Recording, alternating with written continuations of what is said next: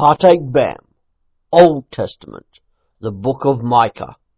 Two key verses are Micah 6 verse 8. He has shown you, O man, what is good. What does Yahweh require of you? But to act justly, to love mercy, and to walk humbly with your God. And Micah 7 verse 18. Who is a God like you, who pardons iniquity and passes over the disobedience of the remnant of his heritage?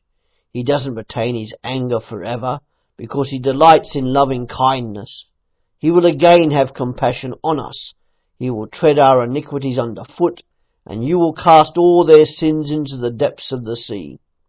Micah preached to Jerusalem in 735 to 710 BC, and he delivered a message of judgment on the princes and people of Jerusalem because of their active disobedience, their lack of mercy, and their unjust treatment of the poor.